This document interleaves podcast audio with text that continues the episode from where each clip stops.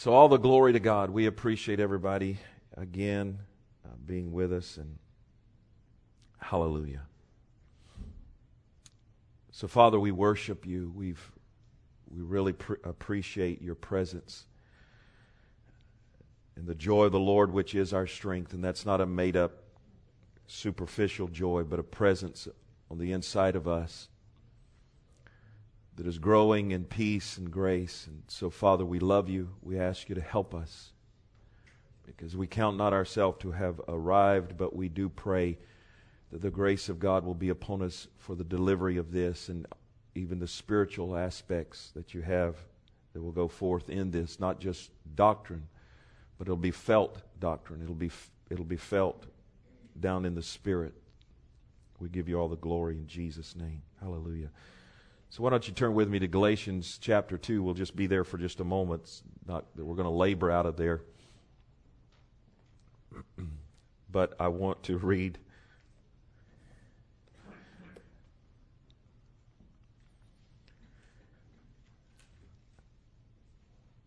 a portion of scripture chapter 2 verse 20.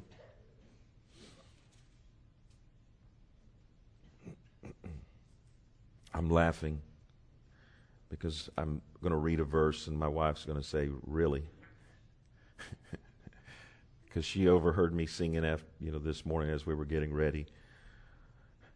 I remember an old song, and I was doing it to be funny, I think. but she was rolling her eyes up. It was like, Oh Lord, it's hard to be humble when you're perfect in every way. I just can't wait to look in the mirror. I get better looking each day. to know me is to love me. I must be some, I won't use that word, kind of man. yeah, thank you.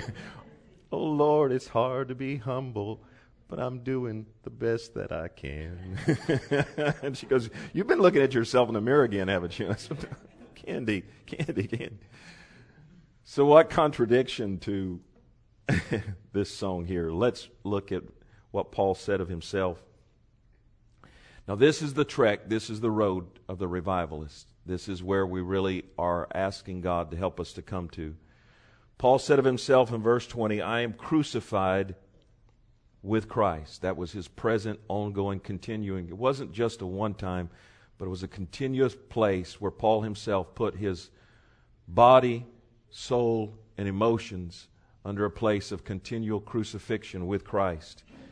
Nevertheless, I live.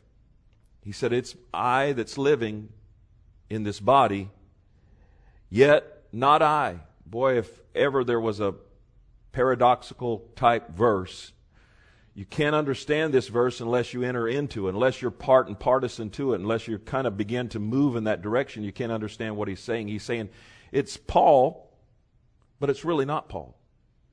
It's still Paul's personality. You know, God doesn't want us to become zombies. He doesn't want all of us to become like, He wants us to become like Jesus.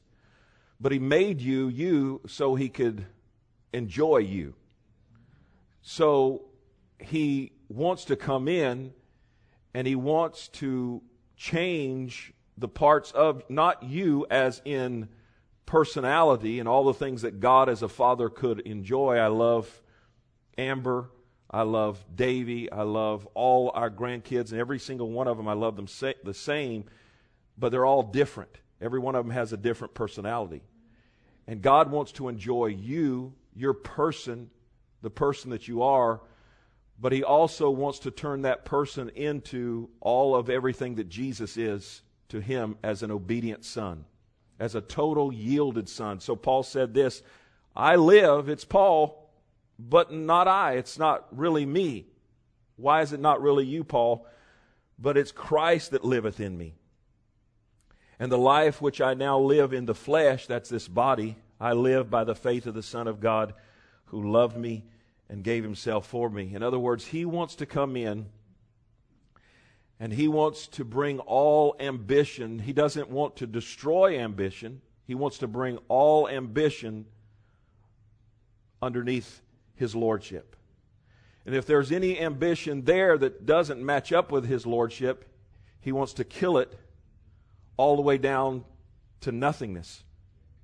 All aspiration, all goals, all self will, all, ambi- all uh, ambitious things that might not be, all opinions. Well, I'm very opinionated, Pastor. Well, you're, gonna, you're probably got a lot of dying to do. A lot of dying to do. Because you're going to come to a place, really, if God's going to use you, that you're going to have to lay down your opinions and get very humbled to say, I don't know anything except what the Word teaches me, except what Jesus teaches through me, and what the life of the new nature teaches through me. I was in a place I, I never will forget. Pastor Dave, all the things that he taught me and he taught all of us. And uh, this was a place he usually we would they, when Dave would come here, we would pick him up at the airport on a maybe a Friday or Saturday. A lot of times on a Friday, he'd get here on a Friday, and he'd have somebody with him. Later, when they really got to know me really good, and Tim felt real comfortable, uh, he knew I would chaperone him. He knew I'd take care of him, and he knew that uh, I would make sure that Dave was uh, well taken care of and chaperoned at all times. Um, but a lot of times in the beginning, someone would come with him. And this year, that year, uh, Dave would come and he would start on a Sunday. He would go Sunday morning, Sunday night, Monday, Tuesday, Wednesday, and Thursday. And then he'd take off Monday morning, but usually about Tuesday, we'd have, you know, meetings Tuesday morning. We'd have Tuesday, Wednesday, maybe Thursday and the ladies would come, and whoever could get off work would come. so this year, that year, Bill, his son, uh, came. We we called him Bull. His nick, his nickname was Bull, and man, he was he was he was built like a tank, way way bigger than myself. And Bull came with him, and I loved him. Me and Bull got along real good. and uh, Bull came with him. Well, Bull loved. Um, he loved crab legs, those big king crab legs. And somebody knew it, and so we got together. I think it was on a Saturday night, and it was at a another place, not ours, but it was a, on a house over here off of New Market, much bigger house than ours. And there was there was a lot more people coming to the church here even then. So we had a packed house church, I mean house that night. and our objective was we were going to feed Bull as many of those crab legs. Now, these weren't crab legs that you could just buy at a supermarket. Somebody went and got these like right out of the seafood place. I mean, these were the monster big ones. And uh, we were going to feed him enough crab legs that we just completely got him where he couldn't eat another one because we, we wanted to feed him. Well, we were doing that, and somebody cooked all those crab legs, and the house was full of people.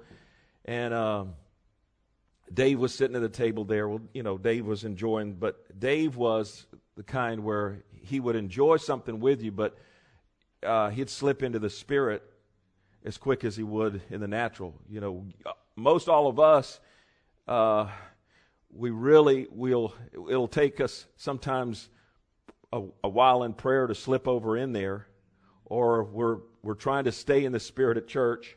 But usually, when we get in the natural, we're really in the natural. You know, if you're if you're bowling, you're usually you're you're not apt to just turn around and walk over and heal somebody next to you, or to do this or to do that. Uh, Dave was that kind. He never was. He never was a split second away from staying in the spirit. You could get him to laugh at something natural, but he'd just in the next two minutes he'd be over in the spirit. So that's where I want to go. Hallelujah. So, well, that's real strange. It'll be real strange when you start watching all the miracles that you, you're able to perform. And you'll say, well, uh, I traded being a jokester for being uh, somebody that could just walk in the Spirit and, and at a drop of a hat get somebody healed. So we were watching Bill and we were trying to fill him up. We did fill him up. I think he got a little sick that night. He might have had to. so Dave's laughing, and, and at that time Homer was there, and, and another guy that was really involved in this church at the time. And you got those two guys together, it was nonstop laughing. Those guys, absolutely. And they had Dave laughing. Uh, it was just antics, like we were having a good time. Right in the middle of the good time, Dave says to me, Bronk, he goes, You thought you were going to get a promotion by all this, something like this, he said, by being called to revival. I'm listening. He goes, You thought it was a promotion, didn't you? He said, What he's come for. And he wasn't talking about Satan, he's talking about Jesus. He had a, just an uncanny way of just cutting the chase in a real loving way. He said, Bronk, he's come to kill you. He said, That's all. Just simple just got to understand Jesus has come to kill you. I said, Well, thank you so much. really, that, well, that just made the evening. That's just what he was talking about before it's over with, if you are going to be qualified for revival. All of everything that you are is going to have to pass through the fire. You can't have one ambition that's outside of his. You can't live where you want to. You can't do what you want to. You can't have the job you want to. You can't have the goal you want to. Every goal, every ambition, everything. That's just the life of a revivalist. But is it worth it? Oh my God. You'll never, your life will never be as enriched as walking in the fullness of everything. To see, again, this is not a general populist message. I'm sorry if you've just come in and you're sitting down in one of these nice homes and you're like, they invited me here today, and I don't know. I hope that before it's over with, the anointing of something that maybe you don't even understand touches you so strong that you're healed in your body, or something in your spirit tells you that it's all going to be all right, and hope is added to your life. But this is what Paul was saying here. It is Christ, it's me, but it's not me because all of me has died, and I'm transitioning my identification to not I. I, I can't do, I can't say, I can't be, I can't even talk my own talk. Everything. And Dave said, oh, Bronk, you thought it was a promotion, didn't you? Yeah, sir. he was laughing. He wasn't. He didn't get serious. He was laughing. Ha ha. I was, I was. He said, "Oh, he just, just, it's just, it's real simple, Bronk. He wants to kill you." Now, not the kill like the devil comes to kill, steal, and destroy. That's a different kind of kill. He wants to kill all of everything that made you Mr. Opinionated, Mr. Exaggerated, Mr. I've got to have it my way, Mr. Attitude. Hallelujah, Jesus. Because one of the things that he's going to do is, before it's all over with you, he used to say this, David say this. To get, he said, you can count on one hand those who've ever made it all the way in to what we're asking God for, and then probably have some fingers left over. So the only thing you have to do, there's, it's not, it's a simple equation. It doesn't have a lot of equations with it. It's not real extended algebra or trig. It's real simple. All you got to do is just get past the very best that Satan can pour against you. And then on the other side of that is the outpouring. In other words, what stops everybody else? Well, what stops everybody else is not Satan. It's the strength of the flesh that's still left in them that's a handle in their life by which he can turn and get things done. If he stops you, well, he's, Pastor, I'm getting back into prayer. I'm finally get, finally getting back to church and finally getting back to prayer. Satan took me out for a while. I love the, I love what Pastor Dave used to say. He said, no, he didn't take you out. He didn't take you out of prayer. Yes, he did. I, I mean, he came and he took me out of prayer and then I got back into prayer. I mean, he busy, he, I got busy and Satan was the one that was behind making me busy and all that. And he, they would say, no, no, no, no. He'd say, wait, wait a minute now. if he took you out, if he had the power to take you out, how'd you get back in? Because if he could take you out, he could hold you out. He said you, he didn't take you out, you took your own self out. The weakness is still imposed by your flesh gave him permission to manipulate your life to make every day an excuse of why you couldn't do what he was asking you to do. So he never has the power to never has the power to stop you. So our whole process is this. I got to go there. He's here. The word is more than enough to take me past him. But what he's going to use, he cannot defeat the word. All that he can possibly defeat is what's left over, the residue of what the born again did not sweep out at the beginning. And if you don't think you can't grow, you're sadly mistaken. All those fruits of the Spirit are everything inside of you that must, from day one, begin to grow from the very beginning. Thank you, Jesus. Hallelujah. There's places that I could go, but I'm listening priority. Okay. Yes, sir. So I keep listening and watching so I can see. Not only do I hear nowadays more, but I see more days, more. So uh, let me do this. Harry, I saw you standing right here, so you stand up here. So I'm going to use, and you can face them. I'm going to use Harry because he isn't he good looking? And he's such a good guy. He really is. So I can use a really good guy because you won't think that any of the things that I'm saying is an implication that this is his the reality. So all Harry as Harry's got an Harry's got a call. Now I'm going to use him as a uh, an example, but he does have a call. But he's got a call for revival. He's got a call to be used, and he's got a desire to walk in the gifts of the Spirit and beyond an innate, resident anointing inside of him that we predominantly called we call revival. Everybody's getting this. Okay, in other words, he has that inside of him.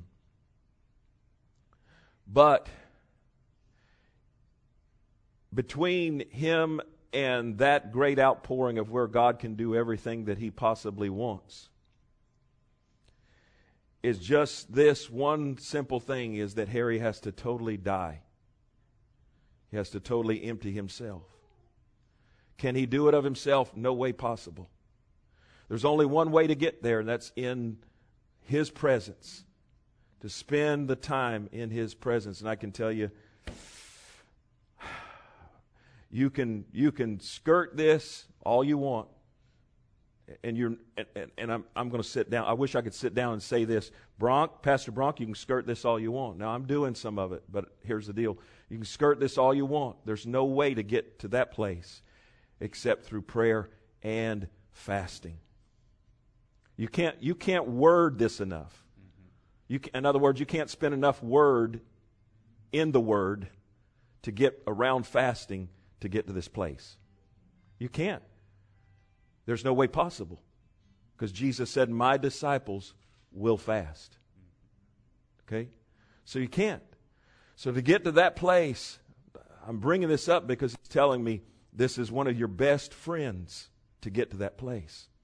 In other words, to say what Paul said concerning Galatians 2:20, one of your best friends to get you there one of the best vehicles to get you there is not only prayer, but also fasting.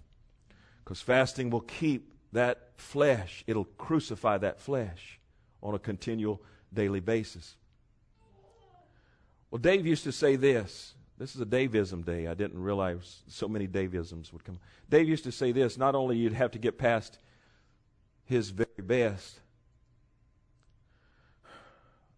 but that the Lord uh, was going to, and I had that for a moment. He'll take me back to it. He'll take me back to it. But to get to that place, that place, nothing can remain inside of you. This is what he's saying. Took me back. He'd say, two things happen. And always, it said you can just track it with Jesus or you can, you can watch. This is always the same. It's always the same. Jesus comes, and then Satan comes.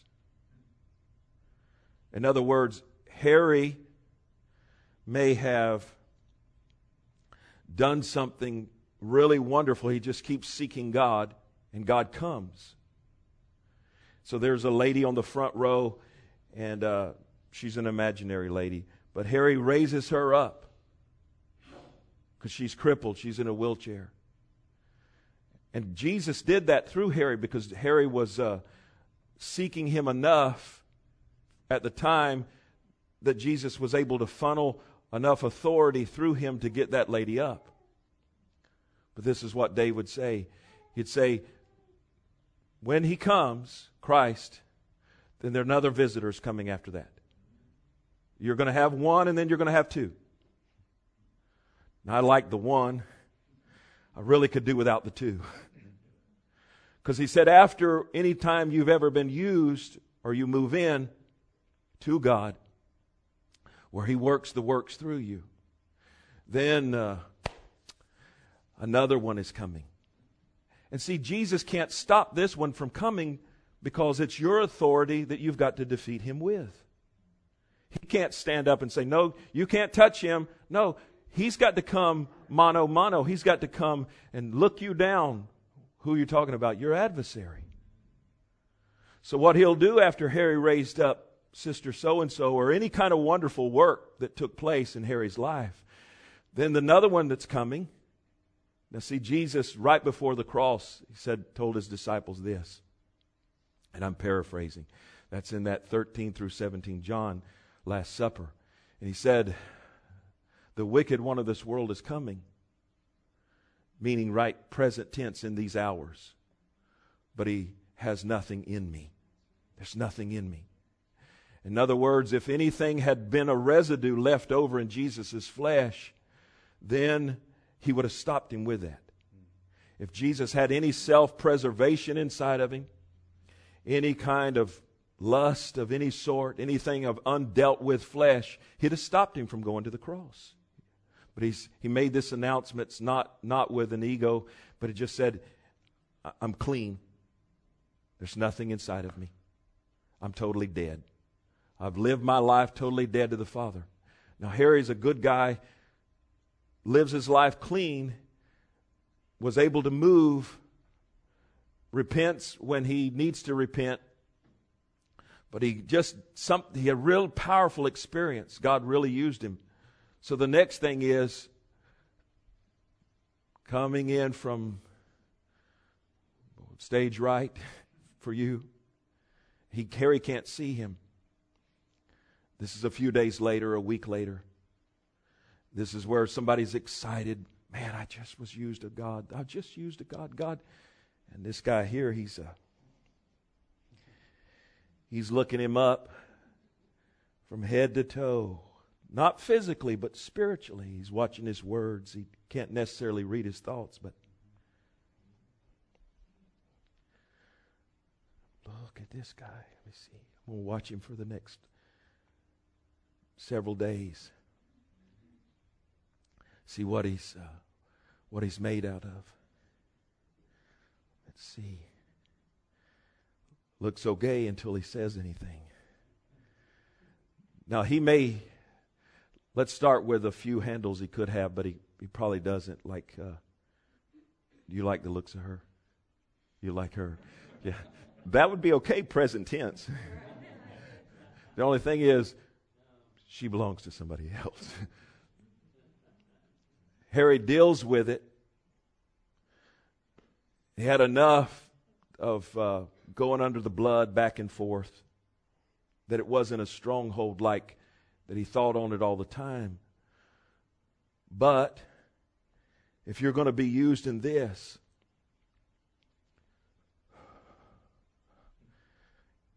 gas, gas, gas, emotion, emotion.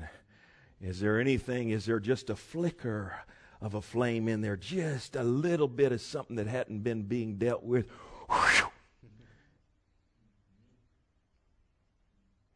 And if there's no, if there's just a flicker, that'll live strong inside of him. Well, let's move on to other stuff. Let's say you're mortified from that. What about this, mister? You stay there.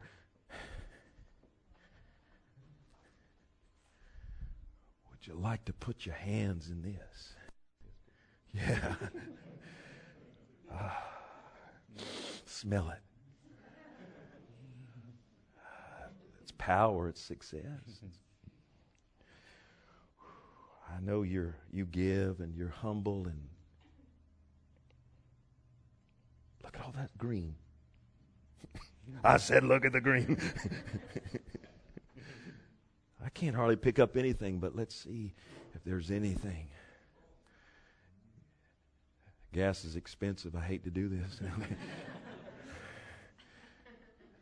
if not, if it's not all purged, it'll come out.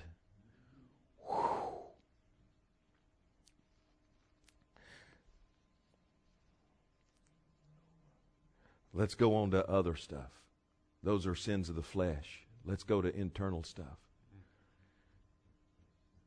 Harry got Sister Susie Q out of the wheelchair because he had enough. But then somebody else comes. Jesus isn't gone, he's just standing there expecting Harry to die. Harry's happy about it, but then somebody else starts talking about you know, what somebody else did over in Pastor Jim's church or Gary Carpenter or Pastor Bronk or Homer or one of you ladies. And, get, you know, Harry, Harry's, uh, he's listening to how much they're bragging on the doctrine they've heard from that preacher lately. Or the miracle that had, you know, just t- taken place. And it's not that he, uh, is so necessarily thankful about the miracle that took place through his hands. Though, though he is, there's something inside of him that just itches, needs to be scratched. They need to know that I laid my hands on that person and I got him. I got him healed. Well, let's see. Let's let's take this gas of self-exaltation. Is there anything you can't none of us can even see it. Gary said he was an engineer. He realized what the Lord was saying. He said a, com, a combustion, I won't say it exa- exactly. He said he showed him that, that vision of the fire. He said it doesn't matter if you take a can of gasoline and throw it on a bonfire or a tiny little flicker, it still has the same combustion. In other words, it'll react the same. Even if something's almost dead. If something's thrown, well, I pride myself, I'm like 99.9. To know me is to love me. I must be some kind of a man. Let's see. Whew. We'll see what kind of man he is. Or it could get into just as strong as uh, as subtle as if Harry can share the word, he's got a doctrine, he's got something that wows people. And when he sits down with them at the coffee table or the fellowship or whatever, he starts sharing his wow, and they wow. Or if he's got a pulpit ministry, he can share. Now, Harry knows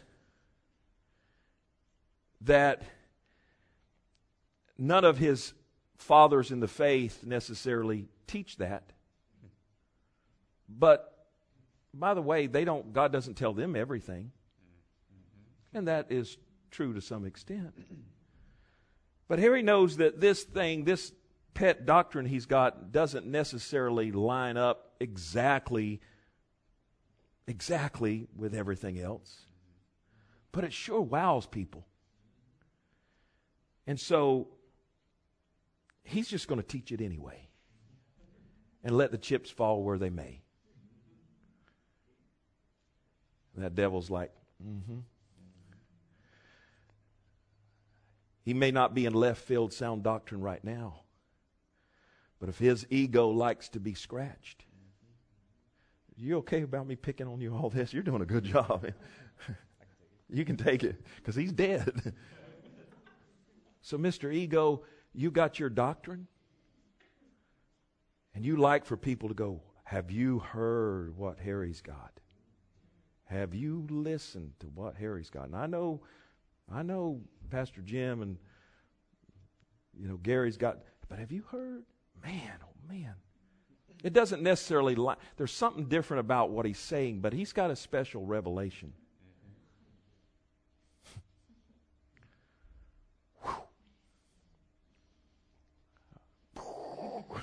I've drenched you, man. You're done good. Give him a great big hand.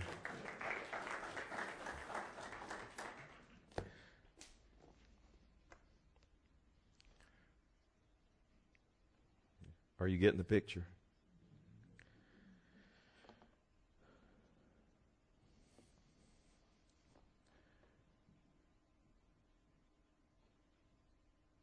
Listen to this prophecy. Uh, I don't know if I'll read it all because I hate to keep my head down this long, but I, I think he wants me to. This is Bring Me Gold. You should have an icon on your phone already with the prayer center Tap, there it is. Uh, blueprint prophecies. Let me encourage you something to do something. Okay, he's telling me. Let me encourage you, uh, and I'm, I'm, I'm not looking at anybody this morning because I haven't been saying this much, but it's important that you would, I like what Jim is saying to, to the people there, bring something to write stuff down with. You might not sit there and take notes the whole, you don't, I'm not asking you to do that. But you need something to write what the Lord is telling you at times. Because He's going to say stuff to you in these services that are even more important than what I'm saying. I want you to li- leave, I want you to leave that house today, wherever you're at, having been enriched. Something that you heard is a catalyst to change in your life and the glory of the Lord and the power I'll never will forget when I was a college student in Lakeland, uh, uh, Karl Strader, Dr. Karl Strader. He was uh, he was he didn't teach at the college, but he was a pastor at First Assembly in, in Lakeland. It was a mega church, and there were probably thousands that went there. But he always impressed me. I loved him, man. He was so. What impressed me was his genuine humility and I would watch him. It didn't matter if it was a preacher. Now listen, I don't put on a show for y'all to just. I, I like to set. I should set an example. I should, but it doesn't matter if an elder's sitting up, standing up here, or if it's Jim, or whoever it is. I'm sitting there ready to write something down. And Dr. Strader, he was uh, Karl Strader. He was pastoring that huge mega church. But if a if a if a college student, if he allowed him to get up and teach or preach or whoever it was, he sat on the front row and he took notes of everything or anything that that man would say. Amen. If God's, if, listen, an hour after these messages are over, you're going to say to somebody, Oh, it was the best service ever. And then they're going to say, Really? What did he teach on? I don't know, but it was so good. Oh my God. You should re- be able to repeat what it was about. The Lord said this, and this is important for us to remember. And if I don't read it all, you know where it's at. It's called Bring Me Gold. It's October 13th. I can't believe that it's been going on three years now. These are part of the blueprint prophecies. Right on our face page of our website are the blueprint prophecies, PDFs and MP3s. Have not I asked you, and this is to all of us, that's to you out there watching. Believe me, it's to you. Being a body from the very beginning to bring forth that in the earth which I've laid my hand upon you to bring forth, says the Spirit of grace.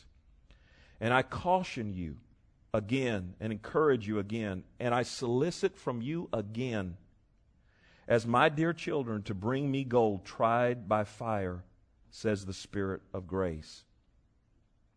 And I do not speak specifically of the trying of fire by testings and trials, of which your faith will often be. In other words, not what the trying of fire by what Satan brings, but what the Holy Spirit begins to do in your life by prayer and fasting. I'm asking you to come and complete the purging process, says the Spirit of grace. Do not trade your gold for brass. Do not trade your gold for brass. What does that mean, Pastor? Don't trade your gold for brass. In other words, why would you take what has been. Listen, all of you that are watching, and us included, we're ruined. We're ruined. In other words, even if you got upset or whatever and left and went someplace, if you've been around this very long, you'll never be satisfied with anything else. You're ruined. It has, if you've been here six months or a year, it's messed you up. I've even talked to other people that have left and I'm in good relationship with, and they say, We like where we're going. You know, they're there for convenience. We like where we're going, but man, it's not the word that you teach, nor is the experience of power. And I'm thinking, I don't get it. I don't get it. I don't get it. You're, you, in other words, you're willing to stay miserable you may go someplace, you may get upset with this message and go someplace, and the whole time you're sitting there, you'll be, you'll be just as miserable because you'll know more than most preachers know. To trade this gold for brass is to know something but not do it. You can sit in our midst and hear these words about praying every week and not do it, not scheduling. You got, okay, you got to schedule these fast. You know that, right? If you don't tomorrow say which day this week or which two days or three days, you're not, you're not, you got to schedule your fasting. You got to schedule it. Like, Lord, lead me into it. No, no, no. The Lord doesn't lead you into fast. You lead yourself into fast. Well, he led Jesus. Yeah. And then Jesus knew from then on that he had to have a scheduled prayer, prayer life, and I believe he fasted. I believe he fasted. I don't, he doesn't lead me into prayer on a daily basis. I get up and do it because I know I'm supposed to. It's just what I'm supposed to do. I'm not led into prayer. Oh, come on, somebody help me out. Do not trade your gold for brass. Do not trade your gold for brass, for I have not asked you. For have I not asked you? Have I not selected you? Have I not cautioned you? That I have not selected you above others, that you should go the way of pride and arrogance. Yet I have given you a calling that no one can achieve in the earth except through prayer and except through fasting, says the Spirit of grace. Except through going into my word and the things of depth and promise. Have I not, have I not given you a mandate from the very beginning, says the Spirit of grace? And I've gathered your hearts and souls here as one to bring forth that mandate of prayer, says the Spirit of the Lord. Go into me like never like you never have. Determine in this year, and I would say continue always, to come that you will make this place a place of, of prayer inside of you like you have never known. Many will grab you by the shoulder and by the arm and say, Come do this with me. The natural tendency will be to show, that, show your love to them and to show your allegiance to me, says the Spirit of the Lord, that you would involve yourself in this and that and the other. But I say unto you as a church, and I say unto you as elders, and I say unto you as believers, that what I've laid my hand on you for as kings and priests is to go into the prayer closet. Many will reason, and your natural mind will reason, and Satan will come and say, I've called you to the streets. And I've called you to feed the poor, and I've called you to do these things. And yes, the Lord says, In me I will bring those things to pass, but it will not be through an operation of the flesh like most of the church knows. But it will bring but I will bring forth in, you an exact replica of my firstborn, the one who walked in front of you. Yes, he fed the poor, and yes, he brought forth ministry everywhere he went. And it was because he knew me in a private place. It was because he continued to purge himself continually and walk in a place of commitment to me, says the Spirit of grace. I'm asking you to narrow your vision like never before. I'm asking you to zero in like never before. I'm calling you, says the Spirit of grace, to become laser focused like never before. Busyness? Busyness is not a sign, and over busyness is not a sign unto you or a confirmation to you that great works are being done.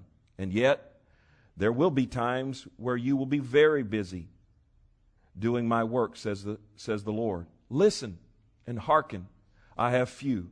I have very few who are willing to do this. I have very few who are willing to hide themselves in a secret place and go into my word and go into my spirit and to deny their flesh. The flesh will give you many opportunities to minister in my name.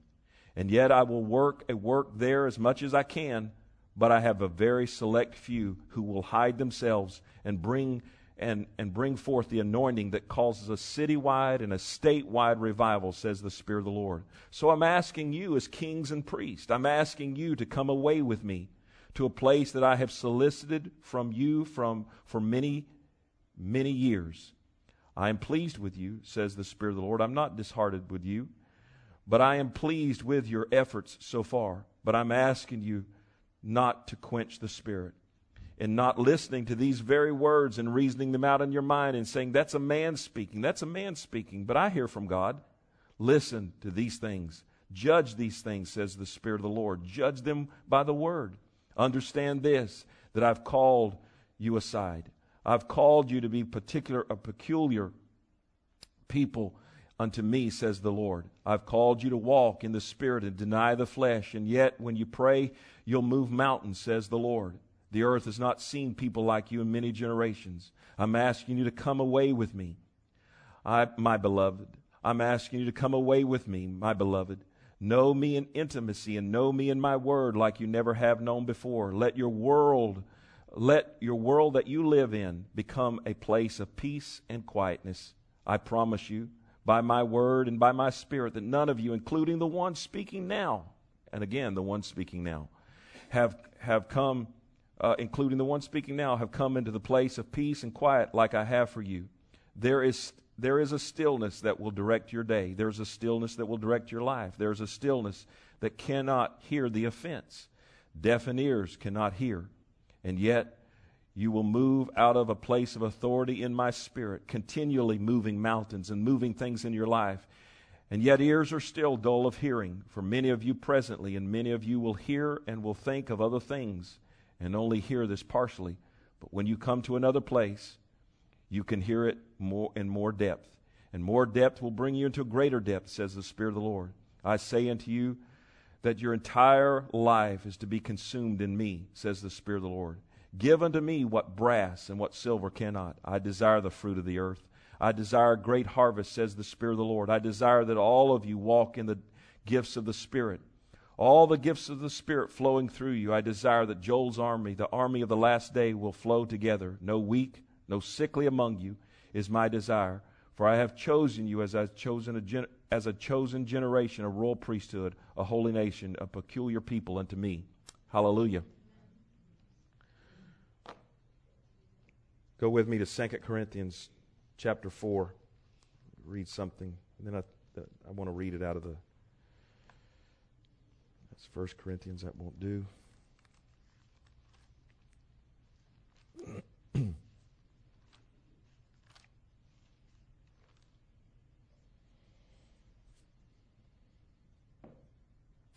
I'll just start because it's it just won't take much more time to read it all instead of just trying to figure out a verse here. Verse 1 says, Therefore, seeing we have this ministry, as we have received mercy 2 corinthians chapter 4 verse 1 we faint not in other words we don't give up but we've renounced the hidden things of dishonesty not walking in craftiness nor handling the word of god deceitfully but manif- uh, but by manifestation of the truth, commending ourselves to every man's conscience in the sight of God. But if our gospel be hid, it's hid to them that are lost, in whom the God of this world hath blinded the minds of them which believe not, lest the light of the glorious gospel of Christ, who is the image of God, should shine unto them. For we preach not ourselves, but Christ Jesus the Lord, and ourselves your servants for Jesus' sake. For God, who commanded the light to shine in darkness, out of darkness, has shined in our hearts to give the light of the knowledge of the glory of God in the face of Jesus Christ. Here we go. But we have this treasure in earthen vessels, that the excellency of the power may be of God and not of us. Now he says this, this about himself, but you got to understand this becomes part of the epithet of, the, of a true revivalist. And again, I'm sorry in a certain sense for those who are not progressed into a place where they understand that we're fighting for. But I'll tell you what, the anointing that we're fighting for for revival will spill over into the infant as well. The infant will grow expeditiously. The infant who really seeks, well, I don't understand. Listen, I'd rather sit in a place where your biblical knowledge is less, but you feel the anointing, and then have somebody give you, like, A, B, C, Jesus went to the cross for you, and tell a really nice Funny story. Well, I understand that preacher. He just preaches the cross. I understand. I know, but there's no power. It's dead. You can't raise a sick, you can't raise, you can't get a headache healed. We're after something that goes beyond. We're after when people sit and say, you know what? I'm not exactly sure what I heard, but I know one thing God's in that place. The presence of God's in there. And the prophecy was that there will be babies born with teeth in this revival. In other words, the anointing is going to surpass, you'll never surpass having to be taught, but you will grow under this anointing at rates that normal Christianity doesn't grow at. For we have this treasure, verse 7, in earthen vessels, that the excellency of the power may be of God and not of us. Now, li- listen to what Paul said about himself. You'll find your place in here. We're troubled on every side, yet not distressed. We're perplexed, meaning I, I don't understand this. I don't understand this. I thought this was the direction that God was going to have me go or this is not turning out like what I thought. But what does he say? But not in despair. Persecuted, but not forsaken. Cast down, but not destroyed. Always, everybody say always. Always bearing about in the body the dying of the Lord Jesus. That doesn't mean you go to the cross like he went to the cross. It means you walk with him in the same manner that he walked, that your life is a Galatians 2:20, that it's Christ in you. It's not it's me, but it's not me, it's Christ in me. That's who I am. I've traded, I've laid down my ambitions. Now, if, if these ambitions can live, let them live, Lord. But if not, let them die. I've, I've laid down my wants. If any of these things can be raised up and they're your wants, then so be it. But if not, let them die a quick death.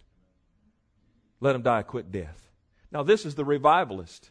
So I, am not a revivalist. Wonderful. Sit over there on the bench and, and watch us, and you might get some fringe benefits, but don't get in our way because we're headed someplace. Because what we want to do is we want to take all these little kids that there's no hope for there's absolutely no hope for, and not write a book, a, a doctoral dissertation, dissertation, and say, This is, uh, we want to hand this to you. Here, mother, here, mother, take this home with your, your little uh, mongoloid child and uh, read this. These are comfort. We want you to have comforting s- scriptures. Thank God for comforting scriptures. But I, I want to take the book that they wrote, burn it, go ahead and burn that book, and say there's another book called the Word of God. And if a man or woman will get ambitious enough and get just bullheaded enough and say, between me and that, all I got to do, it's a, it's a simple equation. It's not easy, it's just simple. I've got to go there where there's no handles in me. And I can't get there myself. But if I'll do this, if I'll go into the prayer closet, and if I'll fast regularly, and if I'll give myself over to Him, He's able, because, and this is what, this is what, uh, this is what Pastor Dave would say. Another Daveism. Well, I'll hold that one for a minute because let me let me read this. Let me read this out of the uh, Amplified. Let's see if I can go to it and find it real quick. Hallelujah. Okay, Amplified. Not now. Do you want to upgrade now? Not now. No. Okay, no, no, I don't want to. Upgrade later. Okay. Second Corinthians 4. Look at verse, or no, you're not looking at it, I'm looking at it. Paul says this. I'll just start it. I'll just start at one. Therefore, since we do hold and engage in this ministry by the mercy of God, granted us favor, benefits, opportunities, and especially salvation, we do not get discouraged. Isn't that good? Spiritless, despondent with fear. You know, the Amplified's a more uh, expression of the original language. Or become faint with weariness and exhaustion. We've renounced and uh, renounced disgraceful ways, secret thoughts, feelings, and desires, and underhandedness, the methods and arts that men hide through shame. We refuse to deal craftily, to practice tricker, trickery and cunning, or adulterate, or handle dishonestly the Word of God, but we state the truth openly, clearly, and candidly. And so we commend, commend ourselves in the sight and presence of God to every man's conscience. But even if our gospel, the glad tidings, also be hidden, obscured, and covered up through a veil that's hindered through the knowledge of God, it is hidden only to those who are perishing, obscured only to those who are spiritually dying, and veiled only to those who are lost. For the God of this world has blinded the unbeliever's mind that they should not discern the truth, preventing them from seeing the illuminating light of the gospel of the glory of Christ, the Messiah, who is the image and likeness of God. For what we preach is not ourselves, but Christ Jesus our Lord, ourselves merely as your servants, slaves for Jesus' sake. For God, who said, Let light shine out of darkness, has shone in our hearts so as to beam forth the light for illumination, for the knowledge of the majesty and glory of God as it is manifest in person and revealed and is revealed in the face of Jesus Christ the Messiah. However, however, we possess the precious treasure, the divine light of the gospel in frail human vessel of earth, that the grandeur and exceeding greatness of the power may be shown to be from God and not from us. We are hedged in, pressed on every side I don't know if you've ever tr- felt this way, but I'm sure that you probably have in one way or the other. In other words, it just looks like Dave used to say, uh, trouble usually comes like bananas in bunches. In bunches, like bananas. So Dave says here, he says, we're hedged in, or Dave, the word says here, we're hedged in and pressed on every side, troubled oppressed in every way, but not cramped or crushed. We suffer, he says, embarrassments and are perplexed and are unable to find a way out, but not driven by despair. Not able to find a way out. What did King James say about that? He said, We're troubled on every side, yet not distressed. We're perplexed, you know, there's times where it seems as if there's an absolute perplexing where things didn't turn out the way you thought they were going to turn out. It's not because He's led you down a path to close a door, but it's just part of your necessity for something to fall off that was keeping you from seeing the fullness. In other words, we didn't think it was going to turn out this way. Had you, have you ever come to that place? Well, I know you have if you've lived long enough. the prophets, and I sure don't want to I don't want to demean them. I want to be really nice to them because I don't want to fall into some kind of error and by running them down. But many, and I don't know a lot, but I would watch and people would send me stuff. All the prophets I saw, not there might have been others, but all the prophets I saw had it absolutely wrong concerning 2020, what was going to take place. I watched, they some sent me some from there was a guy in Australia. I liked his spirit. Other guys, they just prophesied one way and it just turned out totally different. And the body of Christ believed it was going to be totally different. You know, there was the return and people were confessing and, and we just come to a place where we're like, I'm glad I, I, I think I had a temptation one or two times to put a thus saith the Lord on it, but I kept my mouth shut. At least I had that much. It wasn't that I wasn't tempted, but you're better off. Paul said there'll be places in your life you'll come to a place and say, and I mean, even after November 5th or 6th or whenever it was, they still kept prophesying. Between now and January 6th, change is going to, it's all going to, and none of that took place. In the first three months, they kept prophesying. Everybody kept, but the first one was the biggest one. It was like, wait a minute. Obviously, we missed something. And you know, come on now, listen. All of you listening and all of you here, the biggest way and the best way to grow up is to, when you miss it, just acknowledge that you missed it. And just go on. In other words, don't make up another reason why that's a force that makes confusion. Do you understand what I'm saying? Speak it just like it is and expect it to happen. Now, we're going to have a revival. And I don't care who's in the White House or who's not. That doesn't matter. I do, I would like for certain people. But it doesn't matter. Too much of it, we, all of us, I think, still, you got to watch it.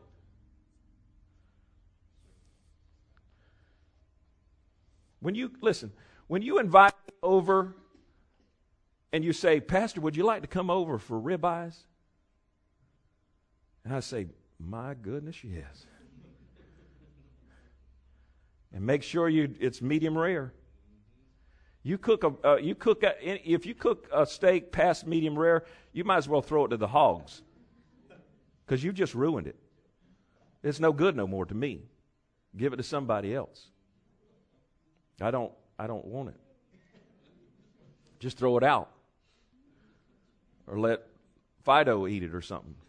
Because I don't need it. Uh, but if, if you say, come on over, we're going to cook, or, or, come on over, would you like um, ribeyes? Yes, sir. Yes, ma'am. I sure will. what time you want me there? I'll be there. And then I sit down. You say, y'all come on. See, down here we still say y'all. We say y'all. If you're from up north, you say, you guys. You guys, come on in here. But y'all come on in here. I don't know what Homer and Rosie say. they don't have to even call. they eat it off the grill. yes, they eat it off the grill. But if I sit down and you bring a real nice paper plate and it's got a peanut butter and jelly sandwich, I'm thinking you're joking. I'm saying, yeah, I love peanut butter and jelly. You know, Candy fixed them for me last night. I said, what? She'd have fixed me anything. I said, I just want some peanut butter and jelly and some soup and a big old tall glass of milk, ice cold. It's got to be ice cold. Jesus drinks milk. He loves drink. Did you put that PBJ there? And you say, uh, I said, well, and you say, oh no, no, I didn't, I didn't mean that I was going to serve you steak tonight. I just meant at some point in the future it was going to happen. That's how some of these prophets have been. Like, wait a minute, I got to keep figuring out when you meant it's going to take. Speak it like it is, and then if it don't happen, then just say, I repent. I, I missed it. Best way for you to go on in any situation is say, I'm going to learn from this. And anybody that'll humble themselves, they sure will learn. They sure will.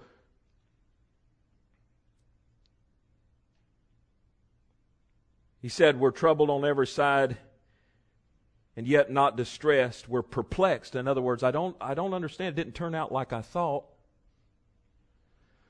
I learned as much from Dave about him sharing his failures as I did from him sharing his successes and strengths. He said, he taught, or was shared with me. He went to this one church one time, and there was a prayer line, and he was ministering, and people were getting healed, and I mean, they were really getting healed, and miracles were taking place. And they bought, brought to him this little baby, and uh, and it was dying. I, I don't can't remember if it was a boy or girl. And he took it and he laid hands on it, and the power of God came. And uh, man, he was caught up in glory and presence, and uh, he gave it back to him or whatever, and said, uh,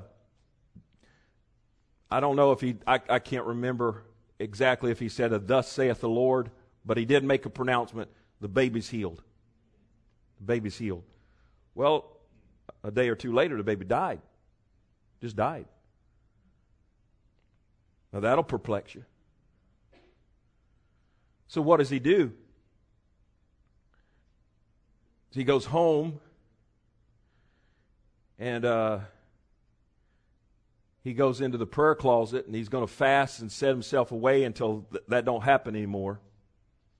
Just like bull, just go in bull rush it. Just I'm going to stay in here and another one of his elders that walks in the same glory was going to go in with him. And he got in a few days into the fast, and the Lord said, Ho, ho, ho. Didn't say it like this, but he said, Stop it. You might, as, you, son, you need to come out of this fast. He said, What? You know, I'm paraphrasing now. The Lord said, You, uh, you got to understand something, son. He said, You got to understand for the revivalist, those that are going in for these little ones, that I love you as much as I love them. You'll talk about getting the little kids out of the wheelchairs and getting doing this and that and the other. But you got to understand something. I won't sacrifice you at the expense of you trying to do something for them. In other words, you're as valuable as they are, and there's no expense. I don't want, you're not expendable like. And he said, Here's the deal you're not ready. You're not ready for what you're asking for. You will be ready of a life lived of going in. But he said, if you press me now, if you really, really press me now, I'll come. I'll come with some of these more notable miracles like you're talking about. But the only thing is, son, I've got to tell you, as soon as I come and those things start, there's another one coming, just like I showed you. And if you're not ready for him, if there's things yet that have not yet been mortified, he'll destroy you just like he destroyed them. Dave said the other thing that the Lord taught him, he says, I'll never, ever, I learned so much from him. He said, I'll never make, he was perplexed, like I, I thought the child was, I just knew the child was going to be healed, or was healed, and he died the next day, or the, he said, I'll never make a declaration like that under the anointing, when in the anointing. Certain kinds of declarations, he said, I would reserve and not make. Why? Because when you're in the anointing, everything's so absolute. It just, you feel like God, you feel like Him, and everything's so absolute. Nothing is impossible. You've got to watch at that moment in time what you say, whether it is that you're standing in the stead of God and really saying what He's saying. It's not that God won't do those things, and He does do those things. But perplexities come usually because something inside of us is not yet perfected, and we think God pulled the rug out when He didn't. But the humble, those that are humble, and I know you are, and I'm looking at people that I know are humble and saying, Lord, teach me. Teach me. And, and the Lord said, Okay, here's, I'm going to teach you, son. You're going to go in and you're going to receive this. But if you press when you're not ready, you're going to have to let me take every single one of those things that are still vulnerable inside of you. Because you could take this hand and pull these, pull down a number of fingers and find how many people. Now, I won't balk at this because every man's a man. But lust and fornication and adultery and looking at stuff, those are cheap things. Those are, uh, those are, those are not usually the things that take out a, a, a real revivalist. I mean, those should have gone way, way, way, way back. I mean, should blow the dust off of those, really. No, you're always, at any time, because you're a human being, you're always subject. So you got to watch yourself always. Always. You can't never. Dave used to also, he'd tell me this. He told me this. He said, Bronk, remember this. Yes, sir. You can fall from any place. There's no place that you can ever get to that you can't fall from. In other words, you've always got to treat your flesh and the adversary very seriously. But those, they got dust on them those won't be the ones necessarily that'll take that he's after us towards the end. It's more like a lot of secret things and just self ambition. Mainly, it gets to where self ambition. Am I really willing to lay down my life and spend the hours? Now, he's not asking you, I'll close with this. He's not asking all of you to spend the hours maybe that he's asking me, but he's asking you. And if you if you dull your ears and say, No, no, no, that's a season in my I'm gonna get to that season. No, you're you're ask now. That season is there, and for you to say it doesn't is is to deny the truth. He's got something for every single one of us. Perplexities will come, but listen, let's close up with this. He says, but not in despair. In other words, even though I don't understand the moment, it doesn't depress me. I'm still filled with hope for the future. Revival is in front of us. Persecution, but not forsaken. I was in the Amplified, wasn't I? And I was enjoying that. We're hedged in, verse 8, pressed on every side troubled and oppressed in every way, but not cramped or crushed, or we suffer embarrassments and are perplexed and unable. Embarrassed, I don't understand. Why? Our not understanding is simply our yet or lack of growth. And we're not shamed by it. God says, I know you, hey, hey, buddy, hey, little woman. You may, you may be 50, 60, 70, and he, he's, He's hugging up on you and saying, I know you don't understand it. It's because you're not developed enough to understand it yet. But you will. You'll get there if you keep dying.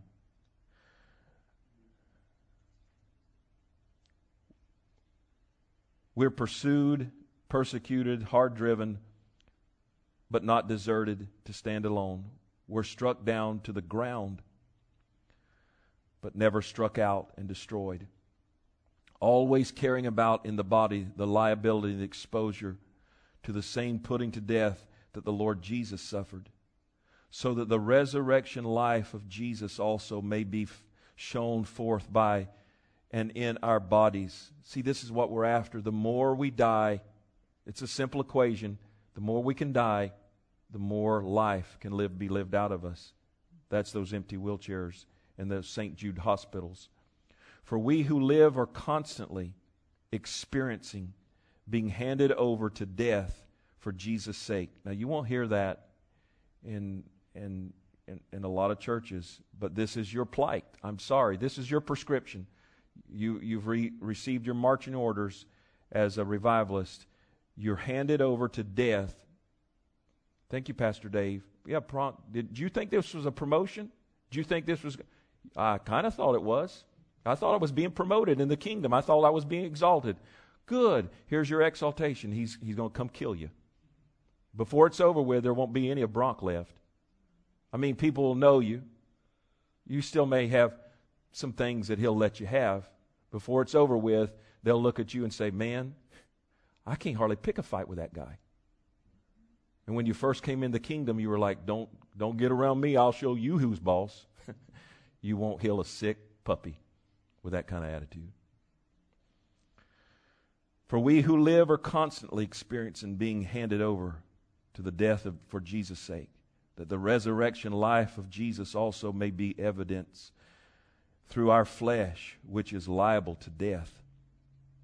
Thus, death is actively at work in us, but it is in order that our life may be actively at work in you. Yet we have the same spirit of faith as we have, as he had who wrote, I believe, and therefore have I spoken. We too believe, and therefore we speak, assured that we who raised up, he who raised up the Lord Jesus will raise us up also with Jesus and bring us along with you into his presence. For all these things are taking place for your sake, so that the more grace, divine favor, and spiritual blessings extends to be more and more, extends to more and more people and multitudes through the many, and the more thanksgiving may increase and redound to the glory of God. Therefore, we do not become discouraged, utterly spiritless, exhausted, and wearied out through fear. I want to say weirded out too. Through our out, though our outward man is progressively decaying and wasting away, yet our inward self is being progressively renewed day by day. For our light, momentary affliction, this slight distress of the passing hour is more, is, is ever more and more abundantly preparing and producing and achieving for us an everlasting weight of glory beyond all measure excessively surpassing all comparisons and all calculations, a vast and transcendent glory and blessedness never to cease. Since we consider and look not to these things that are seen, but to the things that are unseen, for the things that are visible are temporal, brief and fleeting, but the things that are invisible are deathless and everlasting. Amen. Hallelujah. Let's all stand. Hallelujah. Would you turn to someone and give them a great big smile? And would you say to the person on your right, you've got to say this to the first person, all Jesus wants to do, is just kill you. And then turn to another person and tell them that all he wants to do is just to kill you. And they're at home, you got to you got to tell somebody all he it's just simple, real simple. All he wants to do is kill you and then revival take place. Hallelujah. So all you dead people, y'all can go and have a good, good day, and and uh, as you're feasting at the table, talk about fasting this week, because you know the best time to ever talk about fasting is when you're full, because you'll you'll just feel like I can whip the world. Hallelujah. We bless them, Father, in Jesus' name, and give all blessings to them, and we thank you for it. We'll see many of you tonight at 6 p.m. for prayer. Amen.